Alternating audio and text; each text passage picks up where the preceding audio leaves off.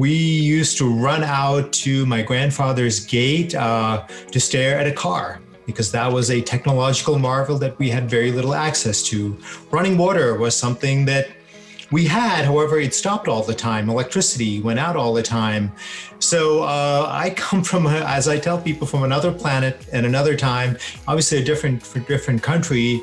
And so uh, I definitely have an appreciation for change in the sense that when uh, I first went to uh, visit my parents in Dubai, my parents left India when I was about five or six years old, and my father got a, a job in Dubai. And I even remember going to Dubai, which was still pretty, uh, pretty, you know, far behind the United States or Europe. Nonetheless, they were so far ahead of India in terms of development. And uh, then coming here at 18 to the United States to go to college and seeing what the United States had done in in really 30, 40, 50 years uh, was just astonishing and incredible. And so I have a deep appreciation for America, for what it's done, for the extraordinary. I mean, there's nothing else you can say. What other country has a 200 year track record of this country of incorporating innovation, using it to make people's lives better? My guest today is Paul Mampilly. Paul retired from managing money when he was just 42 years old and at the top of his game. In 2006, the owners of $3 billion firm Kinetics Asset Management recruited him to manage their hedge fund. After he joined, the firm's assets under management soared from 3 billion to $25 billion. Everyone took notice, from Barron's, who named the fund one of the world's best, to a prestigious foundation that invited Paul to take part in an investment competition it was hosting. The foundation wanted to see what he could do with $50 million. Paul was able to achieve a 76% return during the 2008 2009 financial crisis and won the competition. Paul has come a long way from his birthplace in India. Growing up in India, he attended boarding school until he was 16 years old and then arrived in the U.S. a few years later. Today, Paul is the editor of Bold Profits, a research newsletter that has hundreds of thousands of subscribers. Now he uses his skills and experience as a financial analyst to provide investment research to Main Street investors. Some of Paul's recommendations have gone on to make triple digit returns for his subscribers. I recently sat down with Paul to talk about how he achieved the American dream and what opportunities he sees for stocks as we enter what he coined America 2.0.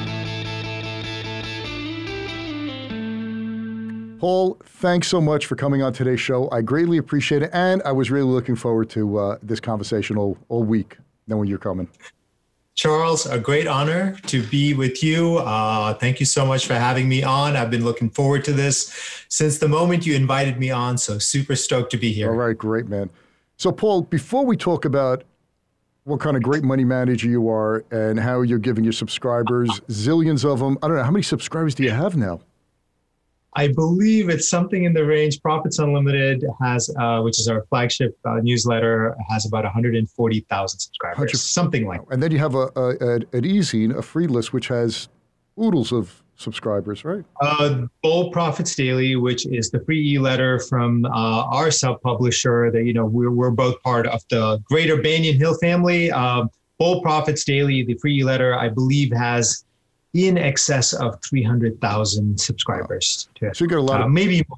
Yeah. Maybe more. Sarah, Sarah, my publisher would be upset that I don't know this. However, it could be much more, but it's at least 300,000. Yeah, it just keeps growing. Just full disclosure, folks, Paul and I uh, both are colleagues and good friends, and we work with the same publisher, Banyan Hill Publishing, which, and you'll see throughout this conversation, we have totally diverse viewpoints on the market and on investing but we could still smile at each other and become friends and, and work for the same company because there's many ways to skin the cat. So no one has a monopoly on true. ideas. This is true, and and and you know, Charles, you're a legend. You know, I I, remember reading of you uh, from when I was trying to make my way uh, on on Wall Street in New York. Oh, great, man! Good. I, I didn't know that. I didn't know, but that's nice to know. That's great to know. All right, Paul, before we get into to how well you've done and how you have really, I, I got to say, man, there, there, were, there were industries, there are stocks I, I, I just look at and say, I put them in my too hard pile. and you go ahead and you recommend them, and they go up three digits, three digit returns uh, in pretty quick time. And I look and I say, How did I miss that? And then I just realize it's totally out of my circle of competence. So before we even get into that and how big your circle of competence is and what you're looking at, you are, and this is not talked about much, you're really an American dream. You were born in India, and what was your life like there? Um, my life in India was um, like time stood still in India when I was a kid, Charles. Um, we used to run out to my grandfather's gate uh, to stare at a car because that was a technological marvel that we had very little access to. Running water was something that we had, however, it stopped all the time. Electricity went out all the time. So uh, I come from, a, as I tell people, from another planet and another time, obviously a different, different country. And so uh, I definitely have an appreciation for change in the sense that when uh, I first went to uh, visit my parents in Dubai, my parents left India when I was about five or six years old, and my father got a, a job in Dubai.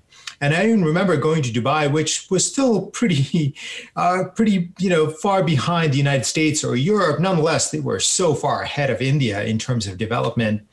And uh, then coming here at 18 to the United States to go to college and seeing what the United States had done in in really 30, 40, 50 years uh, was just astonishing incredible. And so I have a deep appreciation for America, for what it's done, for the extraordinary. I mean, there's nothing else you can say. What other country has a 200 year track record of this country of incorporating innovation, using it to make people's lives better, uh, in every way. And so, you know, I, I am incredibly grateful for having given this chance. And um, I just have always have had a huge, huge thing in my heart for America and this belief in the American spirit, the American people, and in the end, in some of that sort of bleeds into how I see the world and um, uh, and and companies that you know I believe that only Americans would ever even think of of making these companies. No one in India would ever, in in the way at least I see it, think to start companies like these. So you were born in India. Your parents leave when you're pretty young. What, five years old? You say, or so? Right. Uh, I mean, India was a dirt poor country um, when uh, when I lived there, and uh, my father, like many other people that are enterprising, was looking to escape India. And uh, my mother tells the story that um, he saw this tiny little ad in a newspaper. Those were the days of paper uh, newspapers for this job in Dubai, which in that time, we're talking about the mid 70s, the 1970s, um, nobody had heard of Dubai. They just found oil. They were starting to recruit people to sort of develop that country. And my father applied for this job and he got this. And against everyone's advice, everyone told him not to go. And my mother tells the story that he told them, Hey, I have nothing to lose. I am going to go. And that made him, because Dubai essentially was a dollarized economy because of oil. And he started to earn significantly more money than he did in India which then um, allowed him to eventually send me to the United States to get an education. Certainly from India in that time, it would have been completely unaffordable for me to ever uh, come here to study and have my parents pay for it. So that's the sort of sequence of events that allowed me hmm. to end up being in the United States. So you went to boarding school when you were in India? That's correct. Because um, at the time, my father and my mother went to Dubai. There were really no schools there. It was still so uh, early in its development. So for Indian people, education is primary. And my parents um, found boarding schools that would take uh, my sister and I. And so I spent from about the time I was six till I was 16 in boarding schools, uh, where I'd come uh, to see, uh, I, I, saw my parents either once or twice a year, uh, either during summer vacations and winter vacations. And the rest of the time, uh, I was really surrounded by other kids, uh, 300 other kids playing games. in India at that time, we had no television, there was no internet.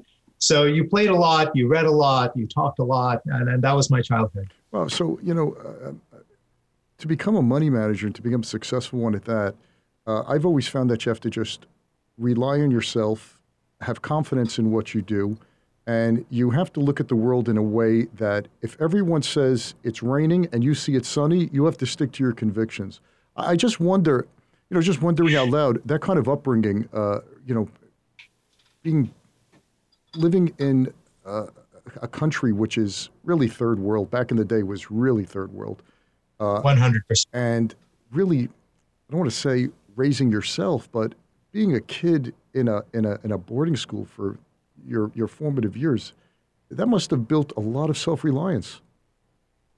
Um, I, I, believe that that that way of uh, growing up definitely built uh, a lot of self reliance, a lot of confidence in making decisions uh, trusting your judgment uh, despite perhaps any anybody else um, saying something what to do. I mean part of being in boarding school at that time was traveling by myself both by buses trains planes uh, both uh, within india and outside of it.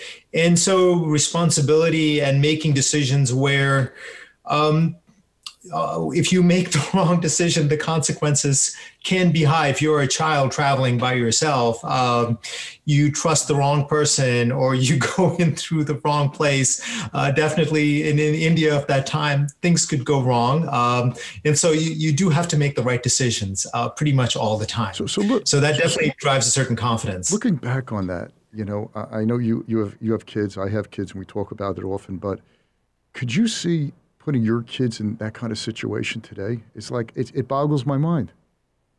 Um in, in, there's no need to anymore. And you know I, I always feel like there's an arc of development in terms of human uh, i guess the way we raise kids the way we lead our lives. And so uh, for example, there, there were no car seats, you know, even in the United States. I, I, believe that in the 1960s, 70s, perhaps even into the 80s. And today, obviously, you know, we know that, oh, you put, you know, a child in a car seat, you want to be high. So there's an arc of development.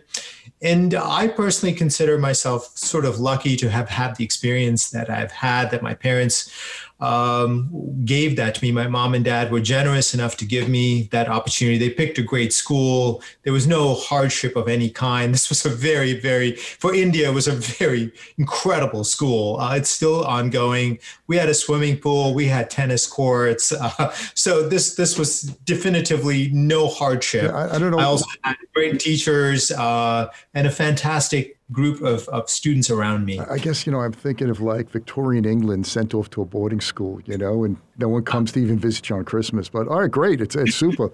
so, so, okay. So you come to America, you're 18 years old, and you say, you wake up one morning, you say, I want to be a hedge fund manager. How does that work? I, have always loved the stock markets, Charles. I always loved. I, I always remember this. This like I believe I was about 14 or 15 and Indian history in my in my book, history book, was something about the the 1929 crash. And I recall the story about the stockbrokers killing themselves, jumping off a building. And it just struck me as like, wow, so the stock market thing must be a very powerful thing that would make someone want to take their own life. And uh, to a kid in India that has no experience of the stock market, we there might have been a very crude stock market in India in the 1970s. However, it's it had no real role in society. It's something that was undiscussed uh, by people. So this thing really like, wow, this must be a very powerful thing called the stock market. And it drove a, a curiosity that persisted both in India and then certainly once I came to the United States, I remember going to the library to go find books about the stock market thing and, and and trying to read about it and understand it and that is like the beginnings really of, of of my sort of like love for stocks speculation the markets uh, and what sort of underpins them, what drives them. You know that kind of that kind of really goes with what Warren Buffett said that he started investing when he was 11 years old, and he laments that he started late. He wish he started earlier. you know, and and I found out that when I when I speak to and I've met throughout the years many legendary investors. Um, and like yourself, they all started out young. It always a fascination, not when you were 26 years old, but I remember reading, going to the library and reading uh, robber barons when I was 10, 11 years old, and just, just I learned about monopolies and I learned about minerals and, and how you take market share. It just absolutely fascinated me. And even though Wall Street was only 40 minutes from my house, it could have been on the other side of the world. There was no, I had no opportunity to go there when I was a young kid. My father was a was a working man. He was a he was a warehouse manager, and I had no contacts. And and it seems to me that you follow that same thing. It's that kind of burning desire that wow, this is a challenge. It's exciting. It's something I want to learn about it. This is right. And Warren Buffett and Charlie Munger talk about you know uh, most people that are good at at, at, at investing, speculating, whatever you want to call it, even trading, I mean, there's a natural curiosity that drives you to constantly push to ask a question to which there is uh, a series of answers. There's definitively no single answer. And then there's an element where your curiosity pushes you then to act and to trust your judgment and to take on that uncertainty, which then, if you are right, there is a reward right. for. You know, so many people have asked me throughout the years, young guys, young girls coming out of school, uh, I want to get into this game. I want to manage money. I want to be, because you and I both were hedge fund managers. I managed, I started my own money management firm when I was only 22, 23 years old. And they said, what, what should I, what trait do I need to have? And I said, if you love learning and love reading, this business is, a, is going to be a, a lot easier for you. Do you agree with that? One hundred percent. By the way, by the way, as, as I say that, as I look at your bookcase of, of well worn, well read books, there, right? That's right. I mean, uh, I mean, most of these, I, I have to admit, I have not read all of them. I have read many, many of them. And if I was to pan this camera around, there's actually another bookcase of this size on the other side of my wall. Um, and that's because uh, when you read a great book, the thing that I learned to do was to then go look at the sources that they cited and then buy some of those books. And now you have that chain reaction of stacking knowledge upon knowledge, where you now have a whole series of ways of thinking, examples, analogies, understandings that you can now bring to bear upon a situation and a judgment that you need to make, a decision that you need to make. Yeah, if, if you love learning and you love reading, this you're halfway there. It's, it's just temperament, but uh, it really has to be that curiosity and of of finding out stuff that is out there, and you just start seeing it differently. And I, I don't think it's because, as, as Buffett says, you don't need a genius IQ of 130. You give, he said, you're giving away 20 points, then you still do okay the point is that you have to be curious to keep learning and reading because most people don't. They just don't bother. This is true. I believe that while many people want the rewards of investing, the work is something that is driven by love. Uh, you have to love it in, in uh, to do it uh, innately, and it's hard to force yourself to do something that you dislike. Steve Jobs in his speech, in his commencement speech, you know, if you if you're doing the work that you love, and Buffett talks about this, it never feels like right, work. Right. You never work. Never you never work like a day work. in your life. If you love what you do, That's you right. never work a day in your life. All right. That's beautiful. Right. Love it. So we're on, so now you're in United, United States. You go to college. You didn't go to get any MBA or anything. You went to a regular what Montclair in Jersey. Right. This is a very first generation college kind of school. And the reason for it was that uh, my father could afford it. Uh, it was much cheaper. It was it was called Montclair State College back then. It's called Montclair State University. It takes its name after the, the the town that it's located in. And my father could afford it, and it was uh, essentially gave me essentially a ticket. Uh, it had the benefits of being near New York, and so I, I could, I do remember going in college to go visit the stock market, which was a very thrilling affair. However, I, I could never really connect what was going on on the floor of the New York Stock Exchange back then. It was floor traded right. rather than computer traded like today. Specialist. Uh, what what I was interested in, and I came to that part of it much much later on. However, it was near New York, and it gave me a base. Of, of some things. And to some extent, I wonder if you feel the same, which is that it also, a lot of what was and I believe still being taught, which is efficient market theory and these things, also kind of in time showed me what to ignore over time. Yeah, absolutely. Efficient market hypothesis, as just to just to share with with our listeners, is the market is totally efficient, and the price you see trading for that day for that company has the smartest and best minds all agreeing, so there's no inefficiencies in the market. But uh, you know, it's like the bumblebee. I don't know if this is true or not, but no one told the bumblebee it can't fly because its wingspan is too small. Uh, the efficient market uh, hypothesis really doesn't account for so many people who have a consistent approach that's based in rationale and research and logic that have consistently beaten the market over decades. And, uh, you know, it, and, like Buffett says, uh, uh, Paul, that it's always great to play a game against someone who believes you can't win. So to play against efficient market theory is great. is a great game to play.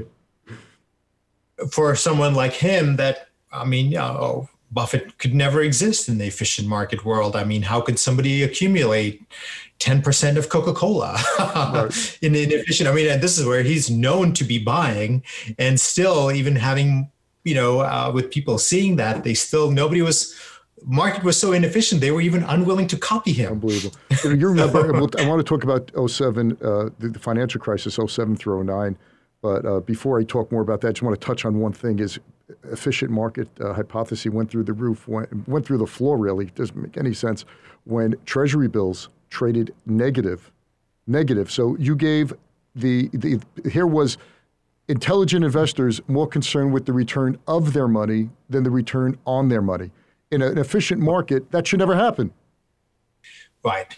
Right. And it did. The efficient market, yeah, is, is missing certain very basic elements, such as human psychology, is sort of missing right. in that. Yeah, definitely, definitely. Okay, so before I, before we even talk about that, I just want to get on to how you started. Uh, um, you went to college, regular liberal, and by the way, which is just absolutely amazing, is and I love what you said because I only went to one year of Brooklyn College, and then I dropped out to trade on the floor of New York Futures Exchange. So uh, smart man. Yeah, that's smart. I, I, wish I, I wish I could have done that. You, you, you definitely saved yourself a lot of time, oh. effort, and this is why you're so far ahead uh, uh, of everyone in terms of like you know you got started early, and you also went through that independent thinking process of being on your own. So well done. Thank you. I just couldn't sit still. You know, I was sitting in class and listening to lectures, and I said, "Gosh, I got to get out of here." So uh, I got my education on the floor of the New York Futures Exchange, and you went to Montclair, and uh, this is just a, I just want to point this out. There are so many, so many students throughout this country who are no longer students, but are saddled with enormous, enormous college debt, which I don't know how they're getting out of, and it's so hard to even walk away from. Uh, I love what you said that Montclair was a college your father could afford. You walked out, I'm sure, with very little debt, if any out of college? Right. I mean, I'm also grateful that my father mostly paid uh, for a lot of my college. I did work to the extent that I, I, I could on campus and things like that. However, college didn't never costed uh, the kind of money that it eventually began to cost starting the late 90s and early 2000s. And I believe that even the vast majority of my cohort of fellow students had no debt um, and would never have considered college uh, if they felt they were going to go anywhere near as far into debt as the current generation of millennials yeah. and some number of Gen Z are also in. Yeah, well, what, you know, they're starting 10 yards behind the starting line. Just, you know, waking mm-hmm. up one morning, you have 150, $200,000 of debt with a college degree, and you can't get away from that debt anymore. I think it follows you everywhere. Uh, if you try, they garnish your salary, so there's no, there's no caves you can hide in where you don't have to pay it. And I know some of my sons, some of my boys' friends, uh, um, they're in really serious situations because no matter what they're making now, they still have to keep feeding this debt with numbers like 150, 200,000 dollars, and interest keeps growing and growing. This is right, and uh, personally, uh, I always feel for this generation that they have to carry this nonetheless, I have to say that you know, I have many millennial friends, and I am always raised up by their general sense of optimism, despite what has been a very challenging mm-hmm. period for this generation. They see their parents liquidated in the 2000 crash. 9 11 occurs, which then sets a whole series of things underway. Obviously, a uh, kind of bear market and you know and, and technology and innovation unfolds post 2000 and you have 2008, where they themselves now get liquidated. And then we've had a series of crashes really since then, which very few people talk about. I remember really a very difficult trading environment in 2011, again in 2014. Certainly for technology stocks, a genuine crash, 50% in the at the end of 2015, early 2016. And so this is a generation that, um, whatever their upbringing, they are now totally uh, quite toughened up by experience of, of going through this world. And I believe I believe in them because ultimately I believe in America, and I believe that ultimately this generation will come through uh, and and do end up doing great things. And yes, they're starting a little bit behind. However, there's time, and I believe in them, and I believe that they're going to make a comeback, and the history will be written at the end rather than right Great, now. Great, love it, love it. Okay, so graduate college, you land on Wall Street in 2006. Tell me about that. Um, so I actually uh, graduated in uh, college from Montclair in 1991, and I wanted to, in some way, shape, or form, follow that instinct of wanting something to do with markets. Now, coming from Montclair State, there was no real ability to get into any of the skilled parts of Wall Street. Being a trader, being an analyst, being a portfolio manager, those are all largely reserved for the elite folks, you know, the people that go to Harvard and all of those. Yeah, Paul, I just, so I just want to interject one thing here, just for our listeners to hear this, is there are many firms that will not even interview you if you did not go to an Ivy, and many firms wouldn't even interview you if you didn't go to Wharton or get an MBA. So when you're talking about Paul of of trying to get into the upper crust, into the real jobs on Wall Street, which pay the big numbers that everyone hears about, it's a very very small group of people that can make that cut. This is right. So I found a sort of a back office job at a company that's no longer around called Bankers Trust. And it was essentially do very clerical work. Nonetheless, it represented an in to at least the industry that I wanted to be in. And I refused offers that were actually for more money to be in. I remember a job offer from the Limited to do import export processing, which actually sounded like fun. I could travel. However, I kept my eyes on the prize, which is that I wanted to eventually, at that time, I wanted to be an analyst or a trader uh, because I felt that these were the two things one, processing information, second, making decisions. And I felt that these are the two things that I really wanted to do. And how could I get there? I knew I could never get there directly. So I had to go through a, a winding road to eventually arrive at those places. So I, I, joined Bankers Trust uh, as I believe the job was an account administrator. Essentially, I did some very sort of like, you know, uh, very simple rudimentary accounting um, that was there it was paperwork uh, of most and then i was then able to then move to something got me a little bit closer to money management i was became um, uh, uh, an assistant portfolio manager at the private bank and from there, I became an analyst uh, for a mutual fund, all within the same company. Bankers Trust got bought by the giant German bank called Deutsche Bank, somewhere mm-hmm. in there. And then from there, sort of, I'd sort of now arrived at the skilled positions and I continued to move on. Um, I left Bankers Trust and went to a Dutch firm called ING, where I was an analyst again. Um, and then eventually arrived at 2006 at Kinetics Asset Management, and where I was sort of now where I wanted to be when I first graduated college. I was managing money where I had my fingers actually on the buttons, on the buy and sell buttons, where I could decide what to buy, what to sell, when to buy, when to sell. And that was in 2006. So it was, it was a long journey, but it's been well worth it. Yeah, I just want to point something out, which is which I found at the more people I speak to and the more people I interview, it's really more of the same. And it's really such a great lesson. Your first job, your first position, whatever, money is not is it shouldn't should not be an issue. It's just getting your foot in the door. Just get into that environment. If you don't get on the bench, you can never get in the game. And you you you got a back office job way beneath what you really wanted to do, but it was the path to where you wanted to go. And uh, uh, that's uh, kudos to you. That's what many people just don't get. Everybody wants to, especially kids coming out of college, they want to start up here. And, and really, it, just get into the proper environment. The, the, the, the quality of the person will dictate how much they make, but you'll never know if you don't get into the game.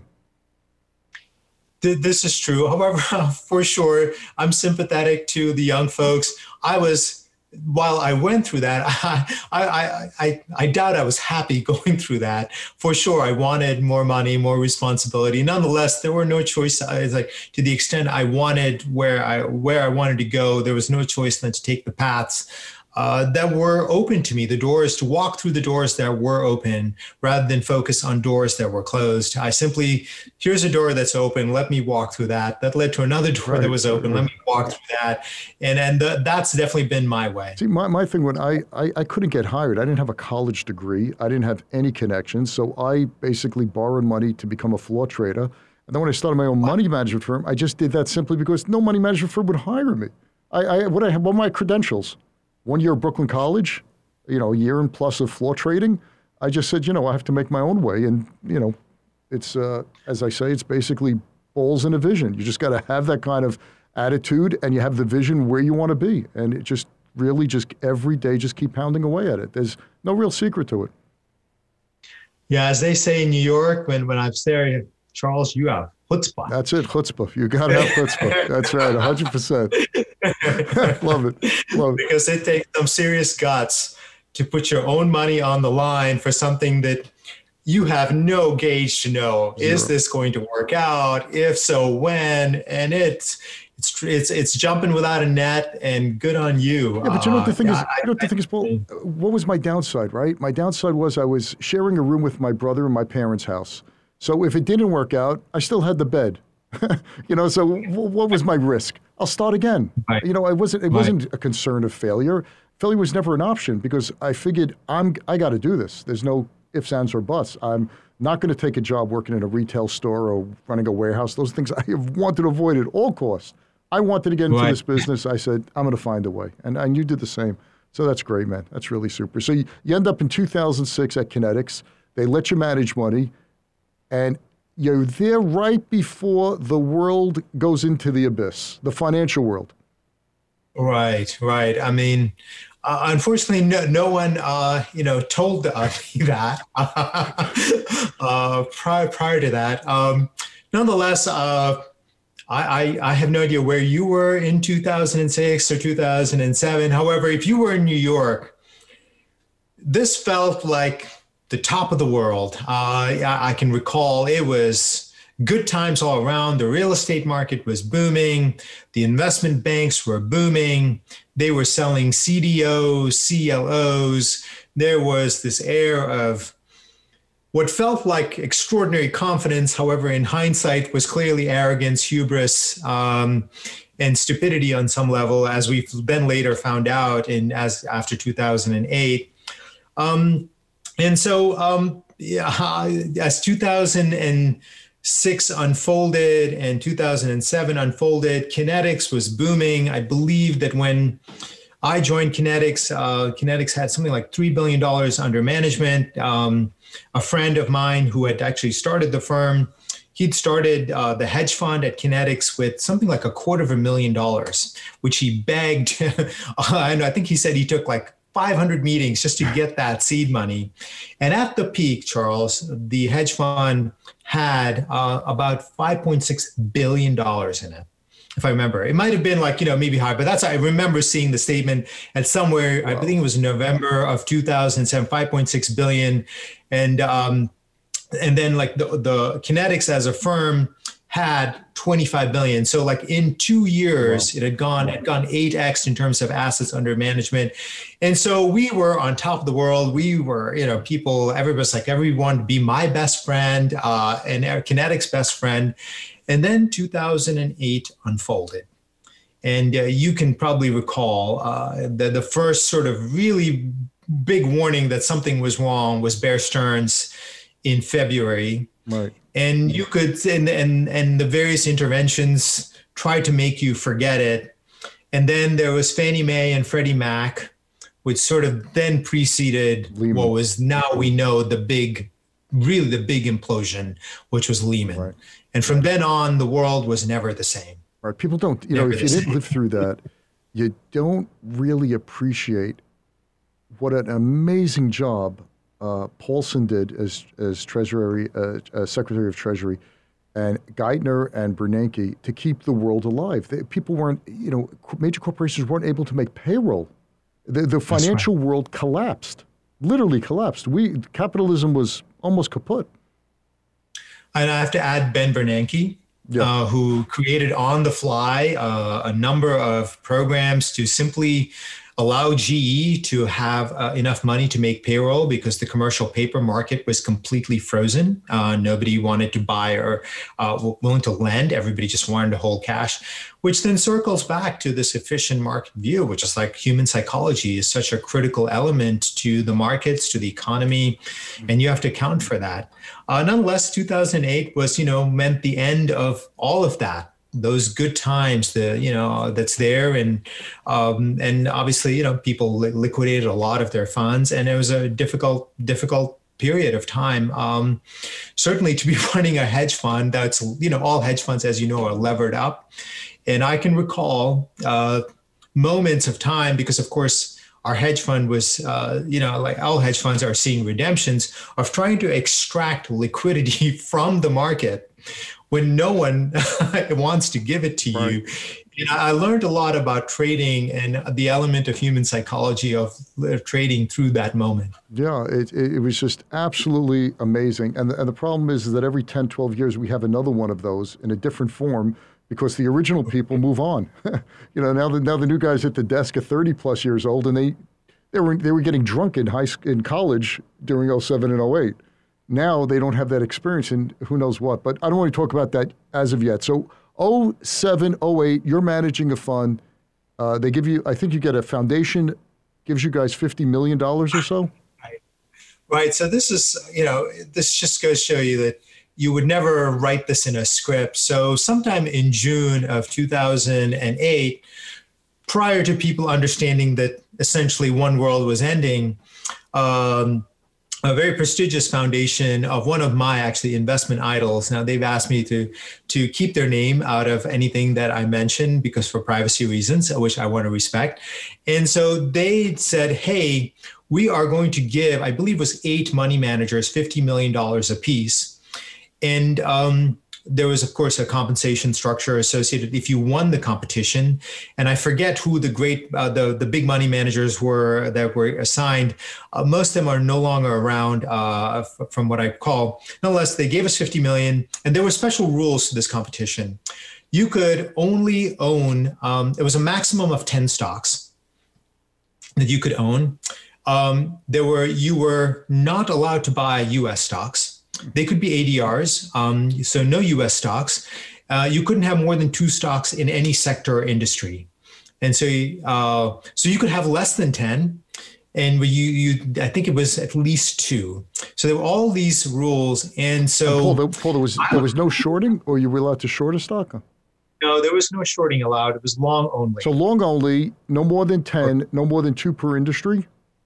Correct. So they and, and, and no, no, U.S. No U.S. Okay. Correct. And no U.S. That limits, yeah, the, no that limits the world down considerably. right. Uh, so I picked ten stocks, uh, and um, starting, I believe it was about I, I, again, it's some some time ago. I believe it was September, October, uh, right around right before Lehman happened. Um, what I told our trading desk is that we are going to buy um, it might have been, I mean, it was pretty clear we were in a crisis by that point when Fannie Mae, Freddie Mac happened. Um, um, again, um, so we were going to buy over, I said, over four or five months. We're going to put this to work every week. And we had essentially, you, you know what the, or, you know, it's called a program, a trading program. And so we just went and consistently bought these 10 stocks literally every day uh, for something like all the way into February or something like that, late Feb. And with that, we were done. February 09. So, February 09. Yes. February okay, so, 09, so just correct. to put this in context, uh, Lehman Brothers fails September 08. You're buying along the way. The bottom of the market is March 2009. And then it goes on an correct. amazing bull market ride. So, my question, correct. Paul, is why were you buying these stocks? What were you seeing that no one else the world was collapsing. What did you see that no one else saw? Well, I'll tell you an anecdote as well around this. So, um, prior to starting to buy, the foundation had asked us if we could notify them when we were going to actually use the cash that they had sent us. And so I remember writing the email to the foundation committee member And I remember the response back, really? You're going to buy into this? and they said, uh, You're only one of two people that are actually going to utilize the money. Everyone else is going to stay in cash. So uh, I have no idea if that's what was persisted, but at that moment, and so I, I was like, Yeah, absolutely. But, but wait, wait, Paul, let me interrupt you. This is a foundation which we will go unnamed for now, where its founder and legendary investor made his marks by buying during right before World War II. And you know, when the, when the country looked terrible, it was coming out of the depression, the economy was just getting back, and prices were extremely depressed. You had to be a nut to be buying that. And this this particular person bought, and they give their money out, and you're one of two. It's just interesting how that worked out. Right. Um, so you know, um, the the the idea was some of the things that you mentioned. In other words, um, I try try was tracking what Bernanke was doing, what Geithner was doing, uh, what Paulson was saying, and also there were some things that I could see even internal to us.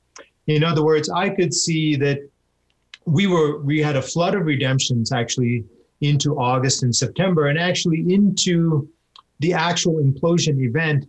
A lot of people had done 50, 60% of their selling.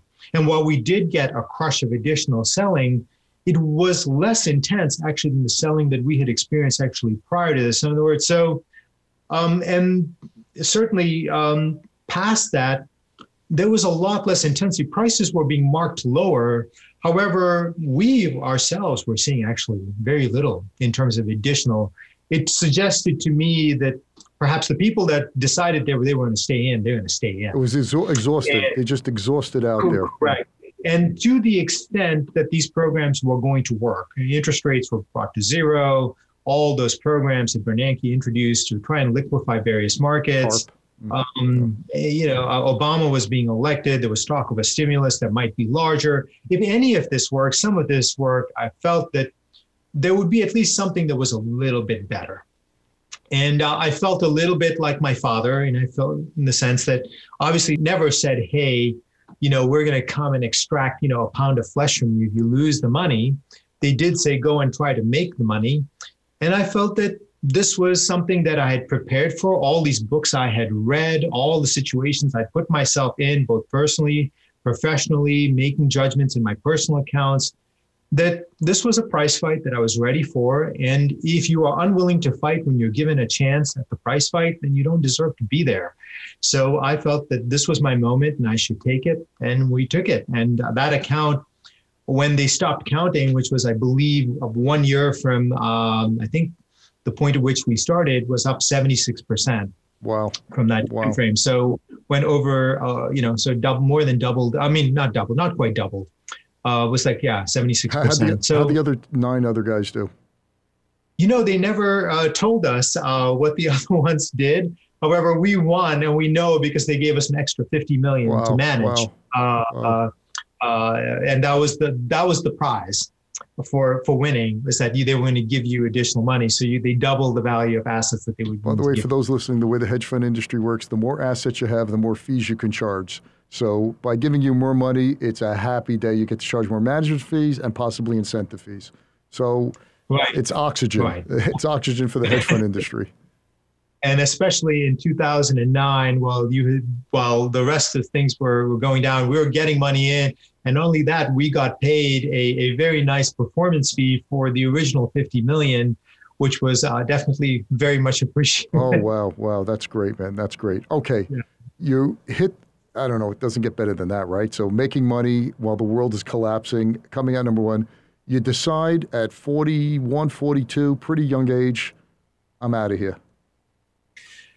Yeah, I, I had kids. Uh, I had I had my son, um, you know, uh, in in early 2008, um, and I was living in New York, and um, I never could really see myself raising my kids in New York and um, it's certainly not in the way that I was then at that time, the, the hedge fund lifestyle of like needing to travel all the time to go visit clients, go raise money. And I wanted to make a break from there. And that was something that was in the back of my mind. Certainly 2008 simplified my choices and it made me think of time a little bit like the way COVID today is simplifying choices. And 9 11 did that as well. And I felt that, well, I want to raise my kids in a, in a different place. And I decided in 2010 that I would like to leave New York and, and go uh, someplace else where I could be in a, in a different place. So I moved uh, to North Carolina and left New York. However, I kept my job because um, the internet by then was a big enough part of how everyone uh, operated. I felt that as long as I had an airport and, a, and an internet connection and obviously a phone, that I could travel when I needed to communicate with anybody. Um, in many ways, I anticipated the the work from home movement. Uh, with tools like Zoom or anything like that, it would have been even easier. Nonetheless, it was there enough mm-hmm. uh, that you could you could really you know operate in that way. So I made that choice to, to leave New York and move to North Carolina in in, in 2010 or so, and um, from there, being that I was a little bit ahead of where the management of Kinetics was, um, they felt that well that having someone in North Carolina was perhaps like some something was a little bit difficult for them to want, mm-hmm. and so we parted ways uh, amicably.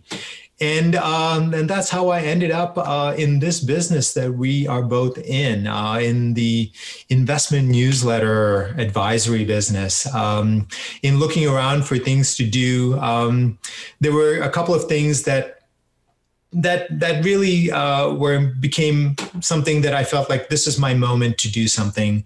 One is that I've always felt that certainly that I want to do something that I could really affect more people's lives. Uh, if I was good at doing something, that I would like to do it for more people, because oftentimes, as you know, Charles, I mean, money management. I mean, you have to have money to give money to somebody to manage, and a lot of the folks that you and I now serve, they have a lot less money than the clientele that we used to serve, and so I wanted to kind of switch teams. I wanted to serve regular people. And if I believed in what I was doing, that then I could try and serve m- much more people, uh, many, many more people. And, and that was something that now I could do by entering the investment newsletter advisory business, where the entry is what, $49. Your newsletter goes for $49, same thing mine, which really just about anyone can afford. Right. So that's that's that's the choice I sort of made. I left, I parted ways, and then I was looking for an opportunity. It allowed me to sort of step away from what I was doing and step into again another open door. Uh, I knew someone that was at Agora. Uh, who I'd met when uh, in a different life when I used to write a blog on behavioral finance, and the that person was intrigued by my blog. They came to meet me and like so interesting, like literally seven years later, after that connection, I end up at Agora, which owns Banyan Hill, our publisher. And uh, he recruits me in, um, and that begins my journey in this business. Yeah, yeah, no, absolutely outstanding. So, um, you started Bold Profits about how many years back? 2015 or 16 or so? Um, uh, so essentially, that starts in uh, 2016. June 1st of 2016 is the first issue. of Profits Unlimited goes out. Um, and we issued our first buy recommendation associated with uh, a video presentation, a promotion, as they call it in our business, on the Internet of Things. And we recommended STMicroelectronics, which is a, a chip company. Uh, and that was our very first recommendation. And that's how the Profits Unlimited story begins. So, and both Profits. Your approach when you started your investment advisor, your, your newsletter, really, your approach was to look for stocks that are on the cutting edge and about to uh, to, to, enter a new era. For example, Internet of Things wasn't as popular then as it is today. It's kind of ubiquitous now, but back then it was still early. Right. It, it was still something that people could uh, find out about if they were really reading technical journals and things like that. However, it was felt that it was still five to seven years ahead. In other words, a lot of the protocols were still sort of raw, security was unworked out.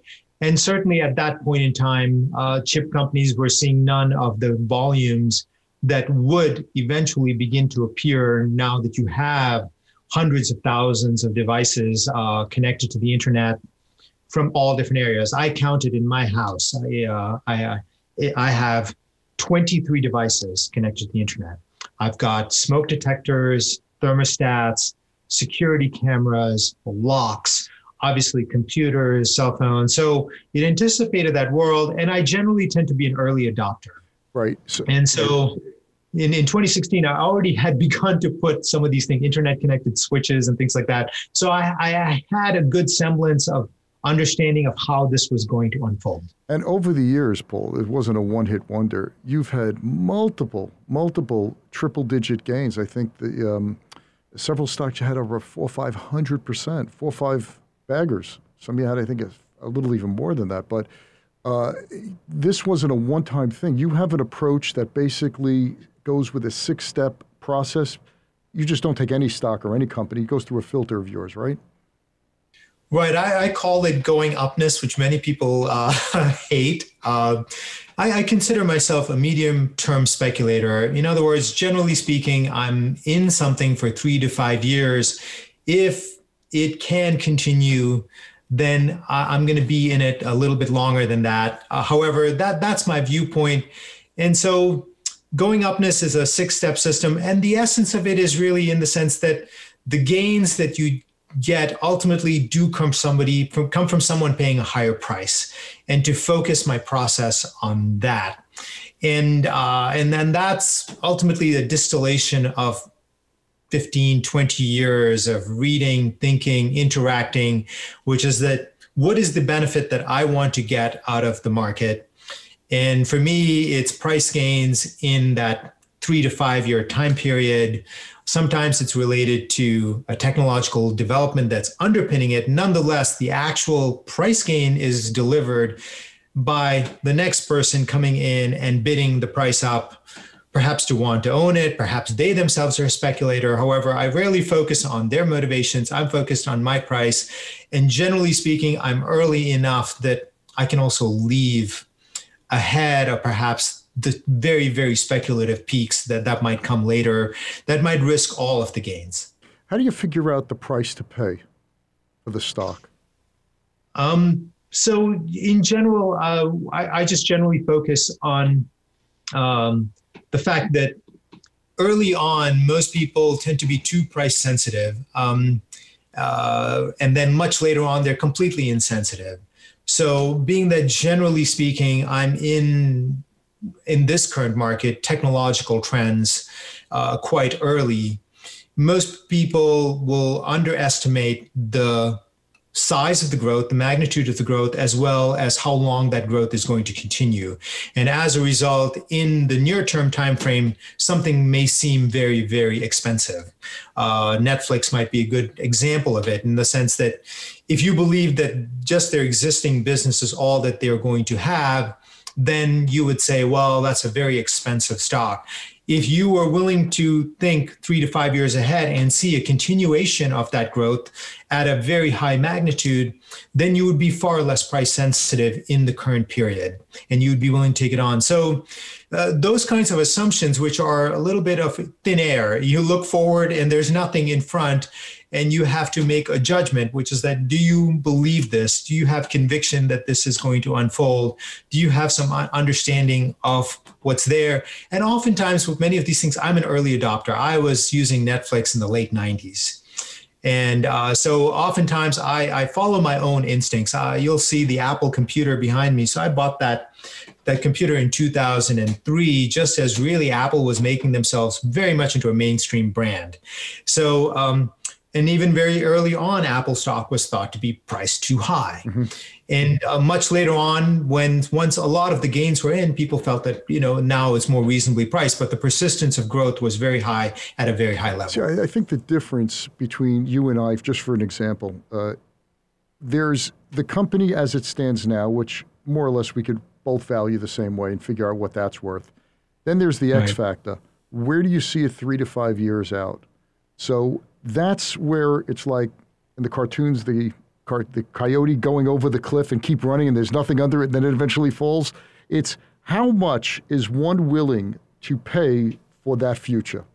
And if you have a high right. level of confidence and it's a very high probability event, then you're willing to pay much more because it's it's selling for a pittance at where it is now.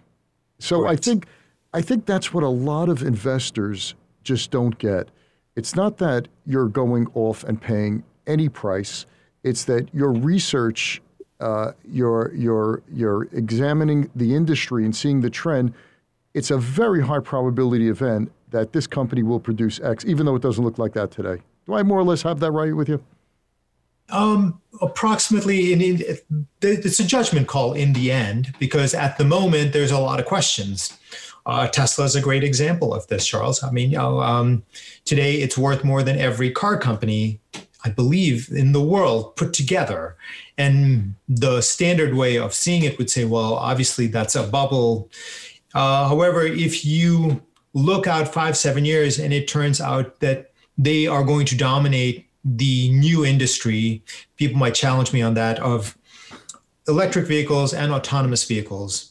So one is a technical, there's there's a energy shift and a technology shift there uh, of what potentially is a much larger industry. In other words, where the existing industry sort of goes away, and now you have autonomous electric transportation, and they're going to have let's say a 40% market share, well, that's a multi trillion dollar business. And for them to have a persistent market share five, seven, ten years from now, if you believe that with confidence and you have no issue paying the price that. So it all then really comes down to how much confidence are you willing to put into this. And obviously, if you get it wrong, the outcome can be very, very poor. So it's definitely a different way to go through the world. So you just a few years ago, about a year or so ago, you came out with and you coined, and I think you were one of the first. I haven't seen it anywhere else other than you. Was America 2.0? Just in two sentences, what the heck is America 2.0? Uh, America 2.0 is essentially uh, a view of the world that says that there is an existing world that is going away and is being replaced by a new world of technologies, of ways of doing things, products and services that is going to totally supplant everything that exists today in a very similar way to what you might have experienced if you lived about 100 years ago, where you had multiple technological trends all occur about the same time in transportation with the steam engine, steamship, all the way to the plane, uh, communication, telegraph, telephone, television, all sort of all these technologies stacking up, all approximate at the same time, which completely altered the experience of life for Americans. And I know that if you were to talk to a, um, I forget what the right word, centenarian, and you said, hey, they have actually now are going through sort of like their third iteration of sort of human life. One uh, that they were born into, one that they sort of come to pass in their teens and early 20s. And this is a completely different way of like this internet digital sort of revolution, completely supplanting old ways uh, through new ways. And that is encapsulated in one term, America 2.0. You know, if we had this conversation back in February of last year, February 2020, it still would have been fuzzy. But by the end of 2020, it makes all the sense in the world where we had more technological changes and innovation that pushed pushed it.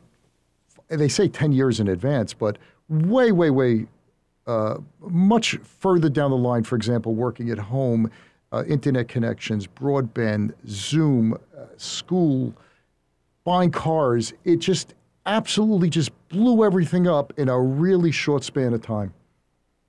That's 100% right. And the thing is that it's it only feels like it all happened last year. The truth is is that those have been sitting there winding up like like coiled springs just waiting, waiting increasing their capability, increasing their competence, increasing their ability for more and more people to adopt it immediately. And that is often the nature of innovation, that it never diffuses in the way that people imagine. It's created, it sits there, the existing technology continues to dominate for a long period of time. It's first slow and then it's sudden. Right, it's that hockey, that it's that hockey stick kind of uh, amazing correct. adaptation. Yeah, that's right. And that allows the technology to mature, to go through the period for a company to build a business model around it so there's enough benefit.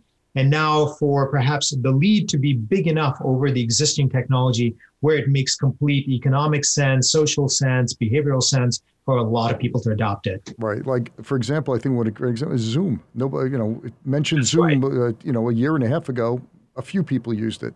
Now it's it's become a verb. this is correct. No different than Google. Google. I, I can recall Google coming uh, the first time I started to use Google in the late 1990s and how easy it made my job as an analyst. And that became a verb as well to Google things. Right. Uh, in other words, there's no other way to do it. Unbelievable. So, Paul, yeah. we're wrapping up. We had to wrap up. I'd like you got to come back again. Promise me uh, we can do this a couple of months from now because I'd love to sit. And, uh, there's hours we can talk. Uh, we talk for, but just don't have the time. Percent. So, I want to leave our listeners with this you were right with Internet of Things. America 2.0, you picked this before COVID, so you didn't have any idea that the innovation was going to happen this quick. And as smart as you are, I don't think you picked that one. That just, you happened to be in the right, it was, who saw that? Where do you see? I, I, I, would never pick that way of like uh, diffusing innovation. Unbelievable. Where the Unbelievable. Yeah. Where do you see, if I had one good trend that I wanted to ride, as let's say we were doing this award and I would give you 10 stocks, but here I'm going to chisel it down to maybe two or three industries. What two to three industries do you see over the next three to five years that are going to catch a tsunami wave? And this innovation that we have with Internet of Things, America 2.0, is just going to be as plain as the nose on my face. What would that be? Um, the easy one, the really easy one that's you can see um, is in finance and money. This is a world that has been coddled by regulators where they've they've stayed away from most innovation, essentially just ring fencing themselves. Uh, and now the innovation is upon them, uh, whether it be through financial apps of various kinds. Uh, I believe the current financial system, as it stands, is decrepit, it's obsolete, it's creaking, and um, I believe there's going to be an explosion of introduction of product services that you can see that is you're going to really where uh, you, the way that we get loans, the way we bank, the way we do all the things that are important to human life is going to radically change in the next three to five years, where the old way will just seem so bureaucratic, so cumbersome, so expensive, so inefficient. And so I would say that's a solid trend where it's happening. What, what would you What would you pick? What would you pick to invest in that? What would you get an ETF or or, or a, a particular company? Um, in, in in our portfolios, we there's uh, companies that that that uh, are widely available and talked about. I'm sure you actually use them, whether it be PayPal or Cash App.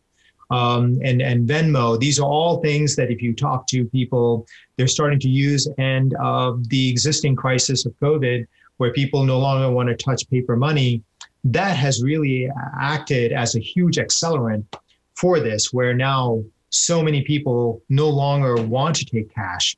Whereas before you needed to persuade people to do that, now it's like absolutely they're willing to take an app. So the the companies that control these technologies, PayPal, Venmo, Cash App. Then there's you know new innovations coming in insurance. Uh, there's company like Lemonade and Root that are like bringing this digital revolution into into insurance However, right now you would have to have some faith that this is going to unfold. And second, that this is the company that is going to benefit from it. So there's always risks in making these bets, which is that even if you're right about the trend, you still have to pick the right companies. And this is why most people prefer to wait until the signs of success are much clearer. Right, right, right. So, Paul, where could people get in touch with you? At boldprofits.com? I believe that the uh, the place that they can go is Paul Mampilly Guru. That's sort of like the hub uh, website where all the publications, including how to sign up for Bold Profits, our free e-letter is on, and also description of all the various uh, newsletter services that go under Bold Profits under my name, including Profits Unlimited that I refer to. Beautiful. And you know, I don't agree with all your picks. I agree with some of them, but the point is, it makes interesting reading. It makes you think and it, you, are looking at things not where they are today, but where they're going to be three to five years out. And you've been so right for so long a period of time. So, uh, all the power to you, my friend. That's fantastic. fantastic. Charles, it's always an honor, and I appreciate your compliments. I consider you a legend and a role model, and thank you so uh, much. Uh, Paul, thank you so much. I greatly appreciate you being on the show. Thanks again. Thank you. Thanks for listening to this episode of The Charles Mizrahi Show. If you're a new listener, welcome. If you've been listening for a while, we're glad to have you back. Either way, we'd love to know what you think of the show. Please leave a review if you listen on Apple Podcasts. Reviews make it easier for others to find the show. You can also see the video of the interview on the Charles Mizrahi Show channel on YouTube.